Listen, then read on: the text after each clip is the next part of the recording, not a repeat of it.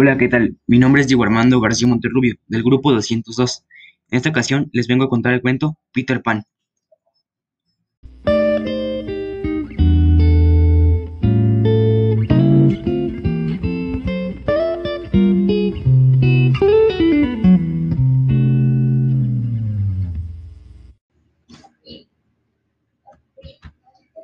Hace mucho tiempo, allá por 1880, vivía en la ciudad de Londres la familia Darling.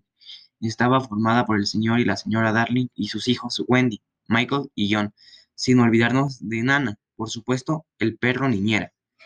Vivían felices y tranquilos hasta que Peter Pan llegó a sus vidas. Todo comenzó la noche en que Nana tenía el día libre y la señora Darling se quedó a cargo de sus hijos cuando todos, incluía ella, estuvieron dormidos. El muchacho entró por la ventana, pero entonces ella se despertó y se asustó tanto al verle que lanzó un fuerte grito. Entonces apareció Nana, que cerró la ventana para evitar que saliera y acabó atrapando su sombra. Y así fue como la sombra de Peter Pan acabó en un cajón de la casa de los, de los Darling. Una noche, el señor y la señora Darling salieron a cenar a casa de los vecinos del número 27. Los niños se quedaron en casa al cuidado de Nana y no tardaron en quedarse todos dormidos.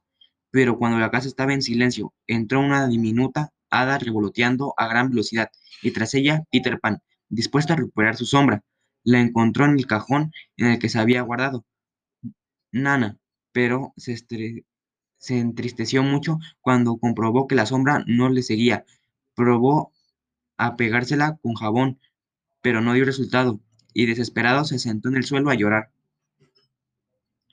¿Quién está llorando? preguntó Wendy. ¿A quién despertaron los sollozos? Soy yo, contestó Peter. ¿Cómo te llamas? preguntó la niña, aunque ella estaba casi segura de saber quién era. Peter Pan. ¿Y qué te pasa, Peter? Yo no consigo que mi sombra se me quede pegada. Tranquilo, creo que podré con, tela. Wendy ayudó a Peter y mientras los dos niños comenzaron a hacerse amigos, yo vivo en el país de nunca jamás. Es maravilloso. Ahí siempre eres un niño y no tienes que obedecer a nadie. Y pues sin nada más que comentar, hasta aquí lo dejaremos el podcast y como dicen por ahí, hasta la próxima.